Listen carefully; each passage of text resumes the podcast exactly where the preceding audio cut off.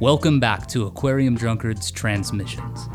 I'm Jason P. Woodbury. I edit Aquarium Drunkard, and each week I bring you a conversation with an artist whose work helps me think about the world in a bigger way.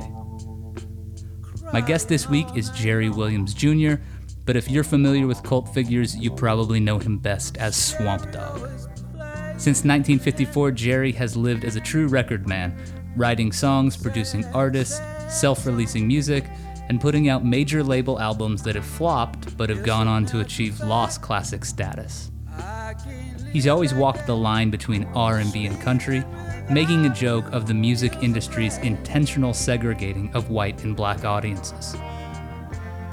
He's been sampled by everyone. The country pop classic Don't Take Her, She's All I've Got, he co wrote it. The line where Jerry ends and Swamp Dogg begins is transitory.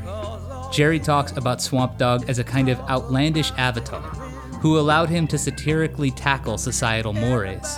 His provocative jokes about civil rights and politics earned him hangs with Jane Fonda and the anti war crowd and put him afoul of J. Edgar Hoover and the Nixon administration.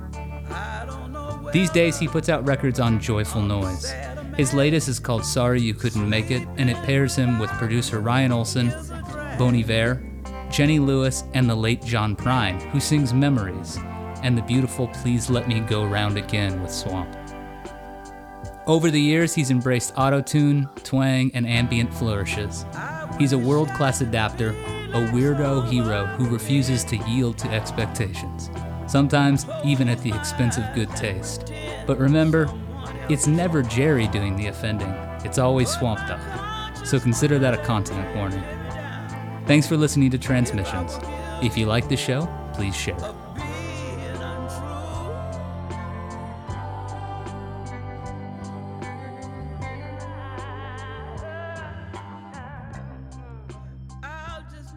Hey, hey there. Hey, Jason. That's that's me. Swamp Dogg, how you doing? I'm doing good. That answers my first question. I was going to ask uh, what you like to be called during interviews, and I guess Swamp Dogg is the uh, the answer. Yeah, I guess so. I've said it so much, that's what just pops right out of my mouth. Well, so how are you hanging in there? Are you are you keeping safe? Yeah, I think so. Uh, with, with, with this virus thing going around, you don't know if you're keeping safe until you start coughing and doing all of the other things that goes along with it. That's true. Yeah, it's hard to yeah. know. Yeah, it's like a surprise disease. Like that jumps out the fucking closet at you. And I shouldn't have said that, should I? no, it's okay. You can you can swear on this podcast if you want. well, thank you for oh. thank you for joining us uh, here on Transmissions. It's uh it's great to it's great to speak with you. I listened to an interview that you did with NPR earlier this year. Uh, it was a really good right. talk, and you said you wanted to spend a lot of this year on the road, but I don't suppose that has been able to happen. Uh, has that been no. a drag for you? Uh, is that a, has that been a drag for me? Yeah. Uh, yeah. Uh, I've replaced it with uh, what I consider secondary. Swamp Dogg usually, uh, I guess around 1980, Swamp Dogg became my secondary, and my um, writing and producing of other people was my what I would consider my mainstay. But um, Swamp Dogg has so much to say and so much music in him that he wants to get out that he's the main thing now. And just as soon as Swamp Dogg started getting out there, we come up with this epidemic. Yeah. Um, but yeah, that's that's a drag because yeah. we had lots of gigs, and the other part, I don't even want to use drag. The other part that hurts so is that John Prine passed away. Yeah. And John and I had planned to do several things together, including writing some songs over at his house in Ireland. And I've been wanting to go to Ireland anyway, not particularly just to uh, just to see it, you know, I don't know how old you are, but he used to have commercials on television about with the rolling hills and I think it was Rolling Rock Beer, somebody that would show that all the time. Yeah. But anyway, it make you want to go. All the grass was green and everything looked so wonderful. Uh, so that that that was the first uh, thing uh, that happened that you know, a- after this pandemic yeah. that let me know that hey dreams can't always come true. Yeah. But they can be yeah they can put, be put on hold. That's true. And there are, and there are things that we sometimes we think would never ever happen right down to your getting out your car, walking into the house, and I know my wife ain't cooking nothing mm. tonight, and walk in and she's got a spread for you, everything you like, you know. So surprise. You never, yeah. Sometimes surprises aren't bad. It all depends. Right. Well, when but, oh, I'm sorry, I don't mean to cut you off. No, you can cut me off. cut me off anytime. back when we fir- we first spoke uh, uh, a few years ago in 2013 for Aquarium Drunkard, um, and you had just reissued a couple of your early 70s records, but you told me back then that you'd always wanted to release a country music record. Um, right. Did finishing Sorry You Couldn't Make It finally scratch that itch? Did you finally get the country record that you wanted to, to put out into the world? Uh, yeah, that's the start. Yeah. Yeah. I want to do. I want to do more, and uh, I'm planning on doing something else also that just might uh, play havoc on my career. But uh, not only am I going to do more country music, I mean, I got a lot of country music I want to do, and but I still plan to do my standard thing on with Swamp Dogg. Yeah. On on a different album each time. So I'm planning on dropping like two albums a year, maybe one country and one whatever Swamp Dogg is supposed to be. I've been waiting for somebody to really describe him so I know what the hell he was myself. but nobody and nobody they keep calling it all kind of idiosyncratic soul. I don't know what that's about. Yeah. So, but that's that's what they call it, Swamp Dogg. But uh, yeah, I'm I'm to do much more country. I got some great songs already. Got some great album titles. And it's just a matter of sitting down working with them, and then um, I'm I'm to call Ryan and Justin and see how they feel about what I got laid out and see if they're to get involved with it again, you know. Yeah. You've been working with those guys for a little while now. Um, the last two records did uh you know do you do you do you enjoy what they bring to the table does it has working yeah. with them shaken you up a little bit has it shaken me up? In terms of your creative routine, you know? I mean, the thing about no. the music you make is that it's always pretty shaken up, I guess, but uh No, it it it, it doesn't because you know when when you decide to turn yourself over completely, it's like joining the army. You know, you don't wake up the next morning and say, "Shit, I'm not getting up at no five o'clock." You know, no, no, no, no, no, no, no you just made a commitment. Right. Everybody's getting up at five o'clock, especially you. Yeah. You know. Yeah. Because you're a slow poke anyway. So, no, to uh, all I do, I'll lay it down one time in my studio. Uh, I ain't gonna say one time. I lay it several till I'm satisfied. Yeah. Then once I'm satisfied, I send it to them and see if how dissatisfied they are, and uh, and let them fix it from their own. And I don't consider myself the producer of the album. Yeah. You know, I just, you know, the songs. I I even let them go through my songs. To uh, there's a couple songs I wanted to do, uh, but they didn't like them for this album. Uh, so it was all right because yeah. I had given the reins to them. Right. Right. And uh, and I love what they did, and I know what they were trying to do. So I think we're gonna hit it right on the head the next time around if we can have the same collaboration. You worked in the music industry. You know, you've been in the music industry for a long time. Uh, in that same interview that I alluded to earlier, you told me that when you were working for Mercury Records, you pitched them a country album. Uh, when when about was that?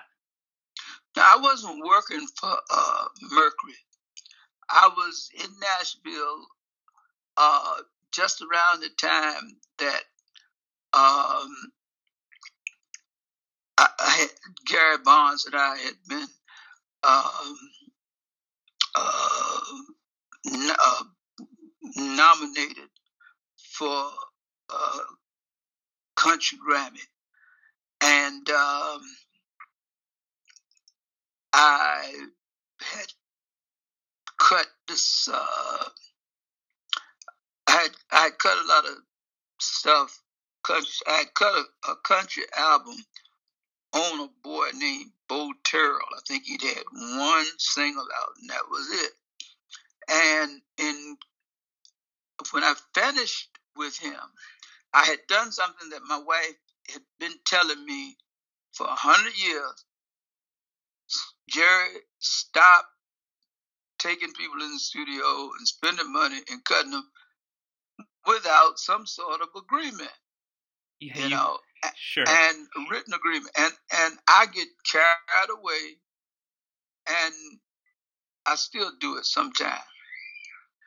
And you know, because you know, you get to be friends and everything is everything, and then you get right down to it, and it's well, no, man, you know, I got to see my lawyer I thought you'd seen your lawyer. You know, I thought sure. we were cool. yeah. Uh, but what had happened, I cut this whole album. Man, some great songs on that album. And um, I played that for them. And uh, I think they took one they took one song off of that for the the Memories album. You obviously your work has crossed over into country music. Uh, you talked about Gary Bonds, and you know you wrote "Don't Take Her, She's All I Got" with that, which Johnny Pay cut or Johnny Paycheck cut rather. You know, so, so right. clearly that that country and western influence has been a long uh, has long been part of your musical sort of DNA. Um, I guess let me, I, let me let me interrupt you because now I can answer your question. It just came back to me. Yeah. But first of all, I never worked for Mercury. Right. Uh, I just happened to be in Nashville. Uh, since okay, for a minute, I was one of the hottest writers in Nashville. So during that minute, you're supposed to try to take advantage of that entire minute and see everybody, you know, like see Jerry Williams is out there, and hey, oh, bring him in. You know, people want to meet you, even if they really don't care that much about you, uh, but they want to meet the guy who wrote the song. You know, so that's what I was doing down there, and I was pitching songs. Yeah. Pitching, and I was with Bug Music so therefore, I had an office to work out of and all of that.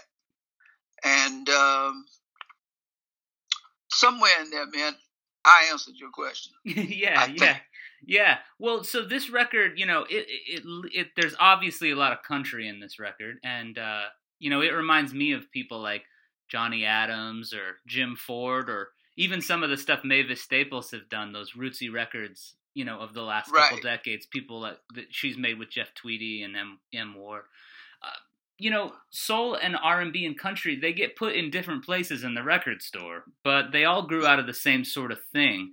And I wonder I if, as a songwriter and as an you know as a as a record man, someone who's who's who's worked in the industry, you know, uh, do you think you were especially good at hearing songs and and the style being a, little bit secondary? You know, that the song is the key thing, and you can dress it up as a country song or an R and B song or a gospel song. Do you feel like you know good songs have that adaptability? I put it exactly that way. Yeah, because I can hear a song and uh, somebody might bring it to me as a R&B song, and I say, "Hey, man, this thing here pop in the Latin community," and we go from there.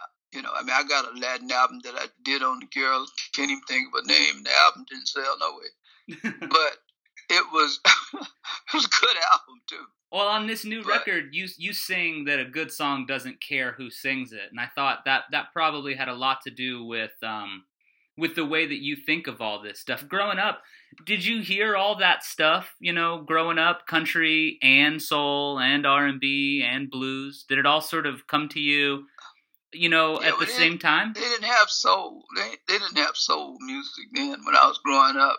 Right. Uh, we've we've had a whole lot of uh, titles um, on on songs, just like uh, you know we've had a lot of you know I, I, I like like with me I've, I've been I've been uh, black. I don't even know what I am right now. You know, I've been black. I've been Afro American. I've been colored.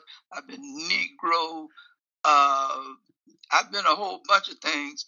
I don't know what I supposed to identify. Uh, you know, except you know, I just scratch none of the above. You know, because uh, I don't know. Yeah, yeah. That, well, uh, here we go again. But did the, yeah, but did I guess what I'm asking was, did you hear all that stuff? You know, uh, you know, was the radio playing uh, where when you were growing up? Were you hearing yeah. country and blues and everything sort of all at the same time? I was yeah, I was hearing more country. Yeah. Than anything else. There was the big jock down that way, because at that time Norfolk, Virginia was a uh, a major a major player.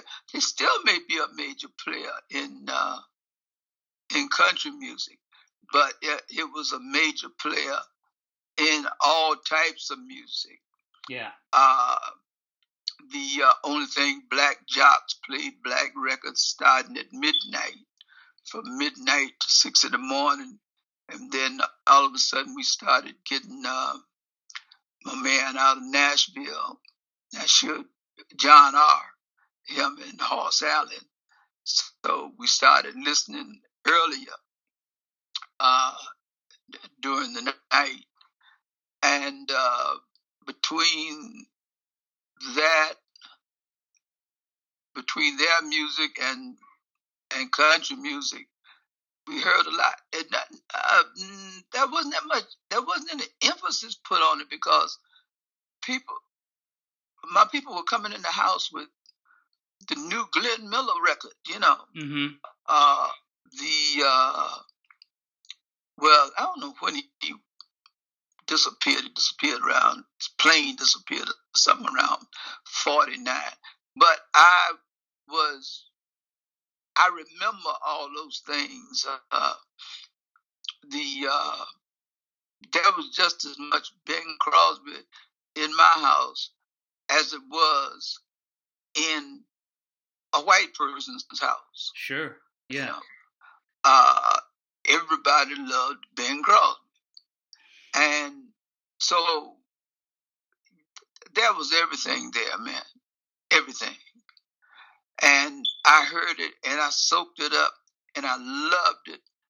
And that was, I mean, my, my favorite, I mean, which is, you know, is obvious to lots of people because he was their favorite, is Hank Williams. Yeah. And I just thought Hank Williams was the greatest in the world. Now, they they say that, uh, and I agree that Otis Redding uh, could beg better than anybody in the world. Right. You know. Right. But uh but he he was just as good in begging, but he didn't out beg Hank Williams. Yeah. I mean, Hank just make you wanna open a bottle of something that's a hundred proof and just drink it all, you know. That's the feeling. That's the feeling that this new Swamp Dogg record gives me. There's a lot of sad songs on this. There's a lot of heartbreakers.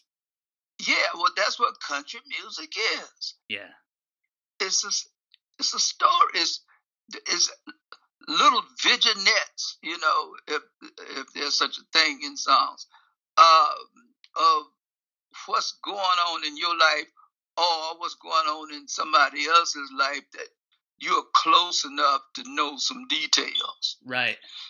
Yeah.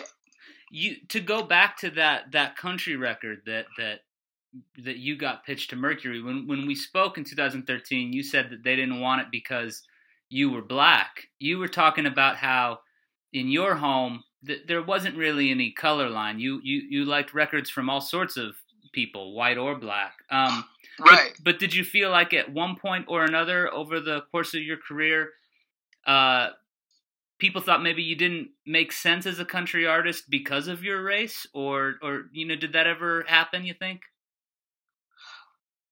No, because if you listen to my songs or my records, I haven't changed the way I present a song. Sure. You know, I I still sing the same way. Uh, I still use the same basic chords, and um, there's there's really no difference. The difference comes in my music is when we add uh, when we add the music. Yeah. You know, uh, a lot of times we'll keep things open. We'll say, okay, right in here we're gonna drop a steel guitar. So we would leave maybe that section open so the steel guitar could do what we imagined at that time. But uh, all my records, I basically just cut them straight. The only only difference, not the only difference either, but one of the differences in uh, "Sorry You Couldn't Make It" um, is the fact that Swamp Dogg don't scream. Yeah, yeah. Swamp Dogg don't don't come on hard. Swamp Dogg just sings the song. Yeah, yeah. You know, and um, not, you know, John Prine and I was on the same level, so neither one of us were trying to out sing the other, you know, that kind of thing and it, it, it was just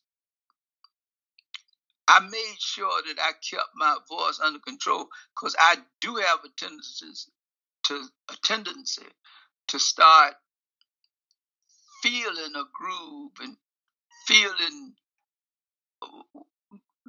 feeling the message and I get kind of carried away. Yeah. And that's when I find myself running around in a pot of rhythm and blues, you know. Right. But uh, so I had I, I had to keep myself laid back, but I liked it. You know, I I didn't know I would like it that much. Um, the album that I had for Mercury was similar to that. It was I I wrote all of the songs on it. Um, and they were going to take it. Uh, Steve Popovich, he fought for it. Yeah. But uh, everybody over there at that moment well, was Elvira crazy, you know. And Mercury hadn't had a biggie in a moment. Yeah. And they had Elvira. And they really had time to try to help cement race relations. you know, in the music business, and I understood that. They weren't so yeah. They they weren't they were focused on trying to get a hit. They weren't necessarily uh, yeah. Right. They didn't want to take a chance. Uh, well, yeah, yeah. Steve Popovich wanted to take a chance, but yeah. they they uh they voted him down. Yeah. You know, yeah. no, Steve, we got to do this. It was left open for me. It wasn't like a get out of here, don't you ever come back type thing. Yeah. It was like get out of here, and when we get ready, you can we'll discuss this further. You mentioned, but sorry, you, you mentioned John Prine a few minutes ago, and you worked with him on this new record. You know, memories and uh, please let me go around again. Uh, yeah. John Prine is, I mean, obviously the loss of him is is tremendous, but um, I wonder if you could tell me what what kind of relationship you had with with John. It was it was casual at best. Yeah. Um, we did not have a brotherhood going on. What we had was high respect for each other's work. And one of the greatest songs I ever heard in my life was Sam Stone. And that's the song that has kept any live performances of mine going. Yeah, you uh, love, you you covered people, it way back in the or in the early seventies even. Yeah, yeah, on Cream. Yeah. Records. And I mean, man, soldiers be out there crying and and, and I mean, it's like, and I, I usually go through the audience and talk and shake hands and all that. I mean, Sam Stone turns out to be almost uh, a 20 minute affair. Yeah. Uh, or more. And, you know, I give my feelings about that war. And most everybody out there agrees with me. So we all on the same note. And, uh, but I've, I've heard a lot of John stuff and he's, he just, he, he was great. He, yeah. he was a poet. Yeah. He, he was, um, he had some great things to say, and he would use a lot of. Uh, let me see now if I'm using the right word. If I say euphemisms, sure. Uh, to describe a particular place, a thing, a person, you know, you might have to keep listening to say, oh, that's what he meant, you know. Yeah. Um, cause I had to call him and find out what little pictures, little pictures have big ears. Yeah.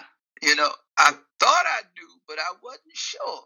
Yeah. And I didn't need anyone to ask me, and all of a sudden, I couldn't tell him. Right and then they say he don't even know what he's singing about, you know. and I didn't know what I just I I loved the line, line poetic as hell, but I didn't know what it was. Yeah. Yeah. So. Well, please let me go around again is is really just such an incredible song. You know, that's a real beautiful one, and I I think that following his passing, you know, I think that song gave people a lot of comfort. You know, certainly, I, I guess I should only speak for myself. Gave me a lot of comfort. I really like listening to that one. Mm-hmm. That was my wife Yvonne. That was her favorite song of all the songs I've written. And I've written a bunch of them. Mm-hmm. But for some reason, and she tried. I mean, I sometimes she said, you know, uh, make me a cassette of that uh, that please let me go around again. I want to try to get it to blah blah blah blah blah blah somebody. And Willie Nelson is who she wanted to have it. Yeah, that would have been good. And yeah, and we went so far as to uh, get on Willie's bus one night, and uh, after one of his shows uh, out here at the Hollywood Bowl, and uh, gave him a cassette and everything, and told him about it, and he said, hey, "Yeah, I listened to it," and um, you know, but it could have gotten lost. I'm not going to say he didn't listen to it. I do believe. If I was going to bet on it, I would say, yeah, he listened to it but it more likely got mixed up in the shuffle. Sure. And and he might have had some other things that was even better. And it comes across different if I play you the one I did as a demo and then you play the one that John and I did against it, you would have different feelings because I know I do. Yeah. You know, yeah. I, I, you know, it, it, the way John was singing that one line, please let me go round again, and and we got, we were, you know, that the dialogue that we were doing on the end of the song was not planned. Hmm. You know, matter of fact, we you know, we are just gonna keep on singing, please let me go around again. But we started talking and it was a thing where we both really truly wanted to go round again. Yeah. Yeah. And uh, especially since neither one of us had been full circle. You know, we would, would like to have completed the circle and, and, and maybe go round again. You know, but we hadn't gone totally around yeah yeah for the first time so uh he was the next uh best person in the world to do it and I, I got some songs that would make you shoot yourself, and we were going to cut them. yeah, yeah, yeah. You got you got some pretty dark, some pretty sad ones. Some, some oh, real... they dog? Are they dog? I mean, they make yeah, they make uh uh they make rhythm and blues and soul seem like Johnny Cash. yeah, yeah. we'll be right back after a word from our sponsors. Creators, are you tired of being paid in likes and clicks? Social media and streaming platforms help people find your work, but getting you paid is another story. With Patreon, you can stop rolling the dice of ad revenue and per stream payouts, and grow your creative career through the direct support of the people who care most your fans. Since Patreon is built for creators, not advertisers, you'll skip the middleman and develop a sustainable income source by offering a recurring membership to your fans. In turn, they'll get access to exclusive community, premium content, and the chance to become active participants in the work they love. The creative system is broken. So if you're a podcaster, video maker, musician, writer, illustrator, a creative person of any kind, sign up on Patreon now. That's P A T R E O N dot com and change the way your creativity is valued by building the steady income stream you deserve. Now, let's get back to more Aquarium Drunkard transmissions. You know, your last record, the one before this, Love, Loss, and Auto Tune, that was a pretty different sounding record for you. Um, yeah. A lot of electronic elements, vocal treatments, you know. And this one is experimental too in its own way, you know, but that yeah. one was really far out. Did you did, did you like making that one? Did you like making Love, Loss, and Auto Tune? First, I want to ask you, what did you think of it?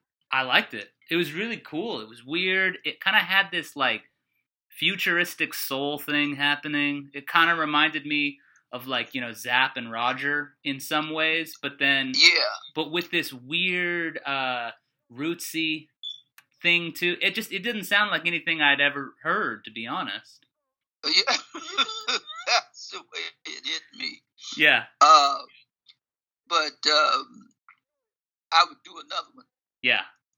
yeah. like that. Um, I, I think people were real surprised, and the the few fans that I have, and and uh, they had to adjust to it. Uh, but like I said, I'd do it again. Yeah. I I liked again. I liked what uh, uh, Justin and uh, Ryan did. Your your records, you know, they've been sampled by all sorts of folks. You know, Fifty Cent, Kid Rock, Talib Kweli. You know, Yeah, last year, a collection of remixes of your songs was released, uh, refried remixes for the 21st century. And I then, know and then there are I all these. Wait, what'd you think of that? I thought it was horrible. Thought it was horrible. Yeah. Just you didn't like the you didn't like the remixes. No, because they weren't really true remixes as far as I was concerned. And um, I know the person who did it. You know, I know the company and everything. And I gave them my okay. Yeah, And so wasn't too much to say. but it wasn't. It didn't turn out to your liking. No, it didn't turn out the way I thought it was going to turn out. I thought they were going to put more work into it. They just wanted to get as much mileage out of the the name Swamp Dogg Right, right. uh, and and move on to something else because I don't know how many records they done put out in twelve months time. Yeah. Well, there were a bunch of dub. Uh, there was a bunch of dub records as well. You know, dub remixes. Did you like those Right. any better? Uh, about yeah, about two things I heard that I was really crazy about, and um, one might have been Synthetic World, but Hmm. it's really hard to fuck up Synthetic World. uh, it's uh, because of the way I laid it out, and uh, going all the way back, Jimmy Cliff had a hit in the islands with it on Beverly Records um, back at the time. Um, I put it out. your your work has been uh you know people it, to, going back to that thing that we talked about a good song doesn't care who sings it you know your records your songs have worked as country records they've worked as r&b records they've worked as blues records they've worked as reggae records you know i guess right, ma- right. I, I don't know if there's been any heavy metal covers just yet but i could see somebody doing a, a pretty uh heavy metal version of total destruction to your mind or something like that so so maybe there's time And, I'm gonna tell you who's got a version of Total Destruction to your mind that will blow your mind. And I wish mine was as good. The Isley Brothers and Santana. Yeah, that record surprised me from 2017 or so. Yeah, Boy, that was a cool thing for them to do. Yeah, they they I- I- they destroyed it. yeah, I know it, but I don't know what they had planned to do. Cause no, they really didn't do anything with it. They just Uh, not to my knowledge. yeah Uh, yeah the roster statements don't reflect anything phenomenal. yeah yeah and um, but they did it. Yeah. I loved it. I loved uh, whoever was singing for Santana is about a bad mama. You know, I mean, he's like fantastic. Yeah, yeah, And uh, a matter of fact, I like this vocal better than I did the Isley Brothers, although the Isley Brothers held their own, and that's one of my favorite groups too. So it, it, it's uh, it's hard for me to like something better than the Isley brother. yeah. You spent a lot of time, you know, we've talked about this a little bit, you know, you've had your production company and you've done all sorts of stuff. you know, so you spent a lot of time being the the guy in charge of Swamp Dogg, along with your late manager and, and wife Yvonne. But um, for the last decade, you know, you've been working with Alive Records and Joyful Noise. When you moved back to working with a label, you know, did those years that you spent really being in charge of everything yourself, did they instill sort of a a DIY mentality? Did you did you have to insist when you went to the labels that they gave you creative control? I didn't have to insist. I just told them I had to have creative control. Yeah. And and that was for uh, the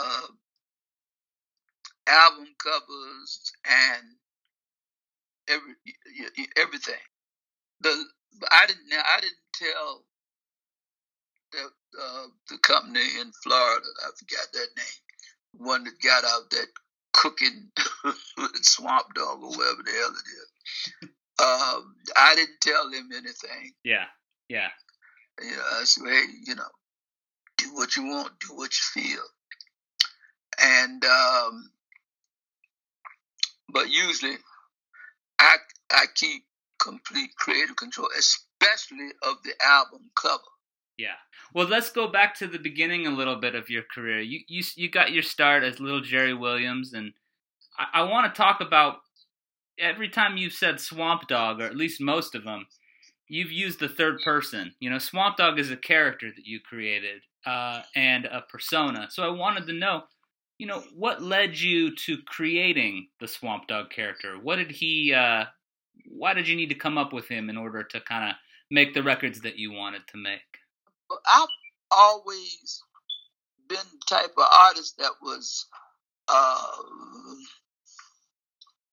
was, try, was trying to sing what was popular, the the type of music that was popular. So I had thrown myself uh, in a at a category, not in it. I never did make it in it really, but after a while, you know, you'd had some hits, you'd had some some you'd got some traction, but but by the time 1970 rolls around, you decide it's time to yeah. to rebrand. Um, yeah, exactly. I tried everything. Did you think no one would get confused about you know what kind of music Swamp Dogg was going to bring them? No, I didn't. Yeah. Maybe if I had a thought along those lines, I would have had more hits. but but I didn't. I just I, I just did what I felt. Yeah, yeah. Yeah. So how'd you come up and with the name Swamp Dogg? I was kind of mixed up uh, mentally, and uh,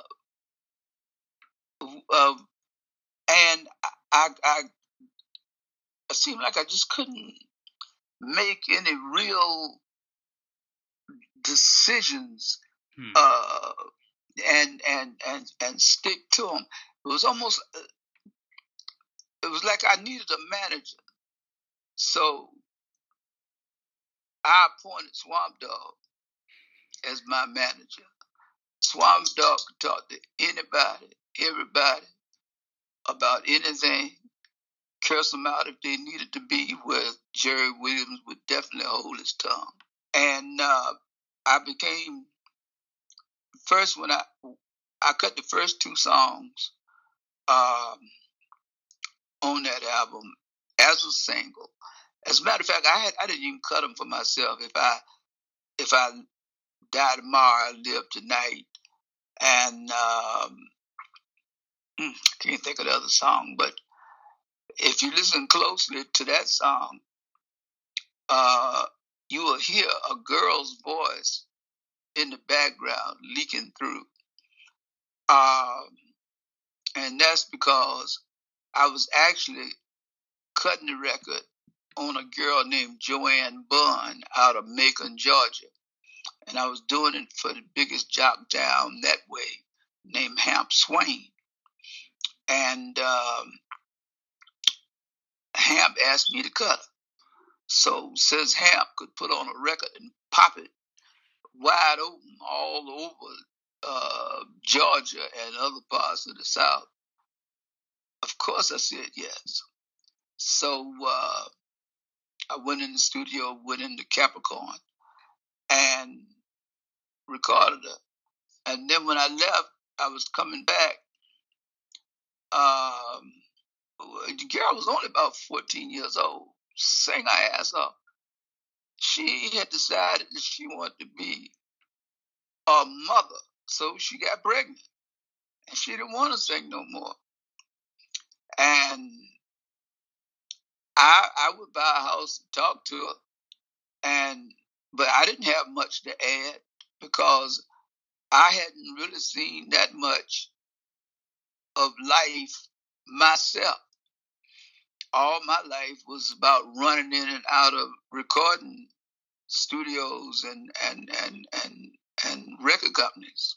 Yeah. So, uh, and I don't, I don't think nobody. Hamp couldn't talk to her, and he'd known her since she was born.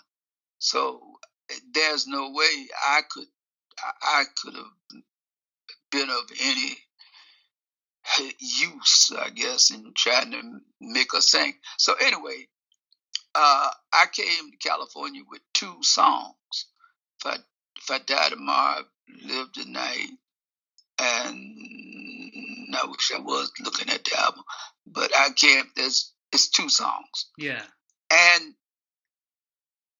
everybody liked them. They, they liked them. Yeah. And um, said, well, who's doing it? I didn't want to say Jerry Williams because I felt like I'd had too many crashes as Jerry Williams, little Jerry Williams, and all that. Yeah, plus I had had that Baby You're My Everything. That was the biggest thing I ever had as as Jerry Williams. And um, that went up to number one. Cal Rudman, if you ever heard of him, he uh, he was like the big man, and um, he reported that we had done thirty thousand the first week and all that.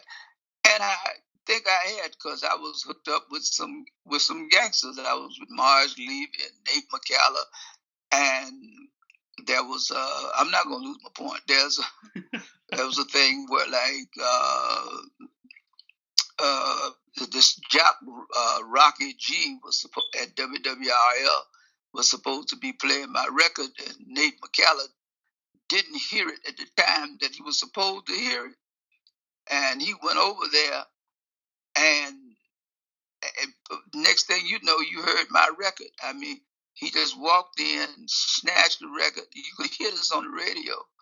Snatched the record off the turntable that he was playing, put my record on, which was on his label, Calla. And it played. Record went to number one in uh, New York, a whole bunch of places. As a matter of fact, uh, I was on tour with the Marvelettes and Lloyd Price. I did 10 days at the Apollo with Solomon Burke, Inez Foxx, Inez and Charlie Foxx, and all that kind of stuff. I They had me to, uh, uh, I was touring with Jackie Wilson, opening for Jackie. And let me tell you this right quick. The guy, I was I played Brooklyn Brooklyn Brevoort. It was just Jackie Wilson somebody else, and me. And uh, Jackie Wilson didn't show up for one of the shows.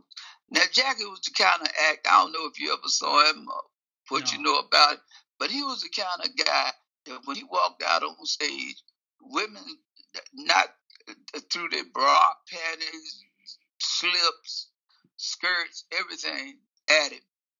I mean, mm. all of their clothes. It was almost like people, the women were sitting out in in the in the audience naked, but they had he he just he brought that kind of thing out of there. Yeah. And that night that he didn't show up, the uh, it was like one of those old Mickey Rooney things. Uh, the uh, the theater owner came to me and said, "Hey, this is your shot." I said, what? He said, you going on and place the jacket. He said, because he can't make it. He didn't show. Uh, man, you got to be crazy. Ain't no way in the world you gonna pay me to go up there. And they were gonna give me more money. I think they was gonna give me like five hundred more dollars. I think I was making like fifteen hundred a night for two nights. And I think they was gonna add another five hundred onto it. Ah man, it ain't worth it. You know, I, I you know, it's like a guy giving you well, I don't even have to go through that. I just would not do it. But I knew Tommy Hunt. So uh, they said, Well, you know Tommy, can you get him? I said, I'll try. So I got on the train and went up to Tommy's place and talked him into coming down and playing a show. So he did. He, he played the show and everybody was happy. But um, I wasn't about to go on. You know, women out there, uh, you know, people waiting for Jesus and the devil shows up. You know, right, that, right, that, right. ain't gonna work. I ain't gonna work. you know, the devil would catch hell. Right, so, right, right. So, so anyway, that's yeah, so you uh, you had you had this long you had this long career, you know, and you you tried all these things. You mentioned that that Swamp Dogg almost acted as your manager. He could he could swear he could swear at people. He could do stuff where Jerry would hold his tongue. Did right? Did that extend to uh, the creative side of things too? Did becoming yeah. Swamp Dogg free yeah. you up to to to try whatever you wanted? Yeah, I because I would cut something, and if somebody didn't like it, I'd tell them, "Hey, man, kiss my ass. I don't care. I exactly. love it." You exactly. Know? And and what was happening? I was making deals. Yeah, it was working. The record record companies were buying my masters like, hey, uh, they even uh, reactivated a label. They reactivated Tower mm-hmm. uh, for me at Capitol. They weren't sure.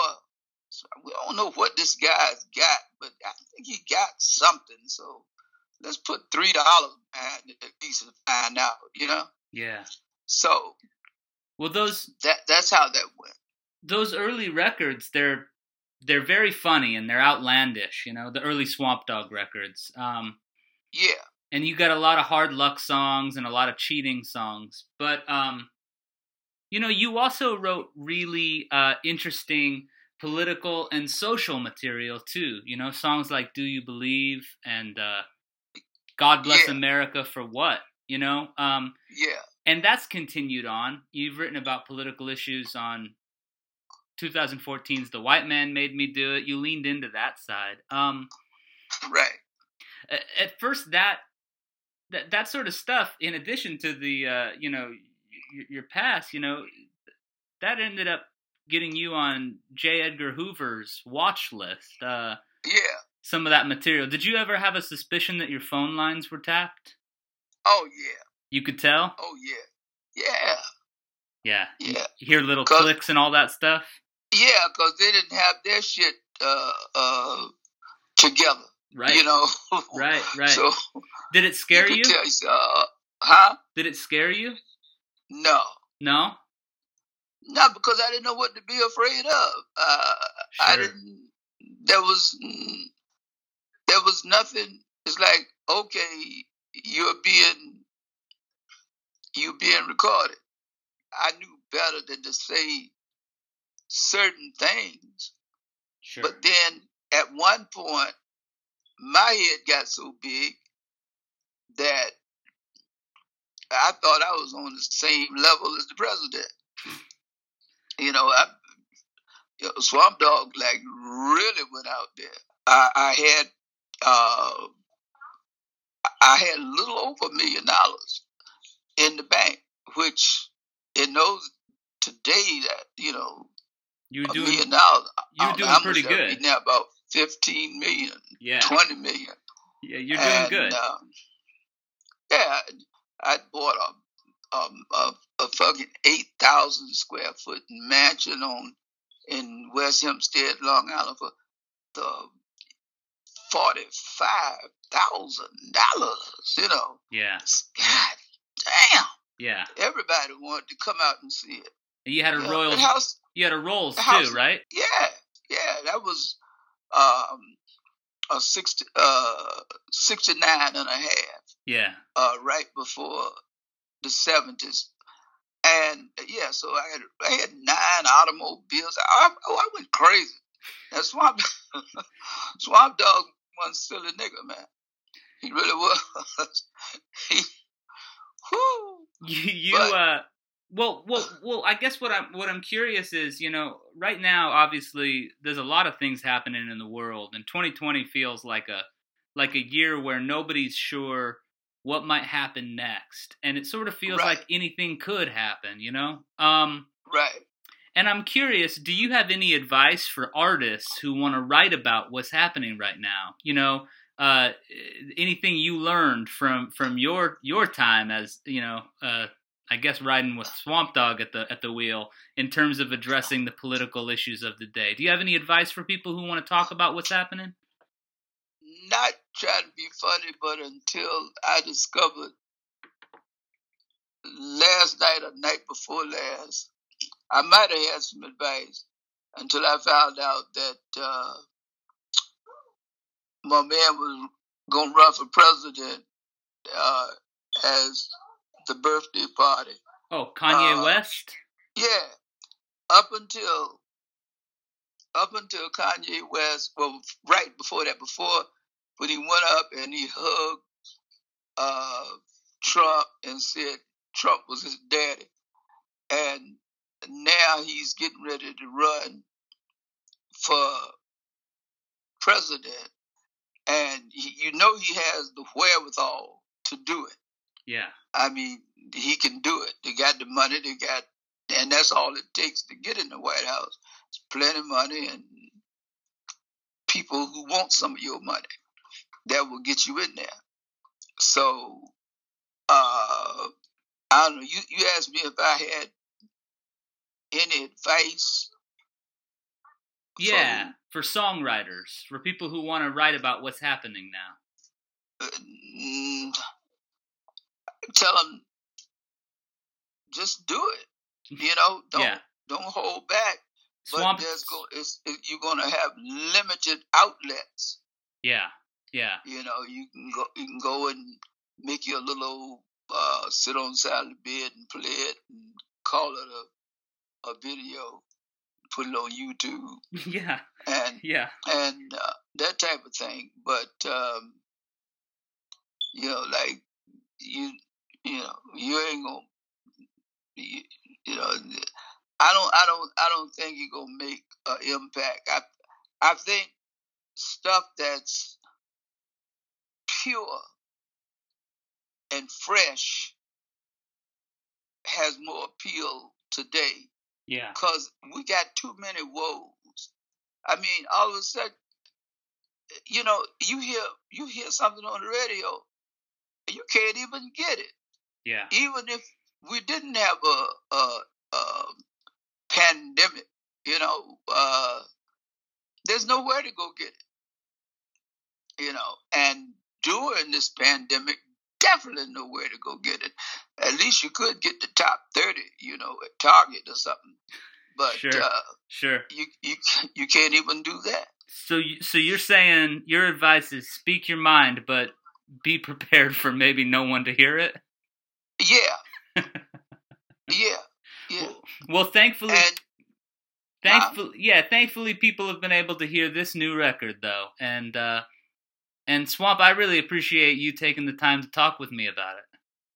yeah, I I, uh, I think you're crazy to talk to me this long. no, I love it. It's so much fun. You're gonna lose your job. But anyway, uh, Well, but that's another thing. uh, You know, we can start run a funding thing for you. yeah, And, uh, you can get a so- GoFundMe going for me because I lost my job because Swamp Dogg talked to me too long.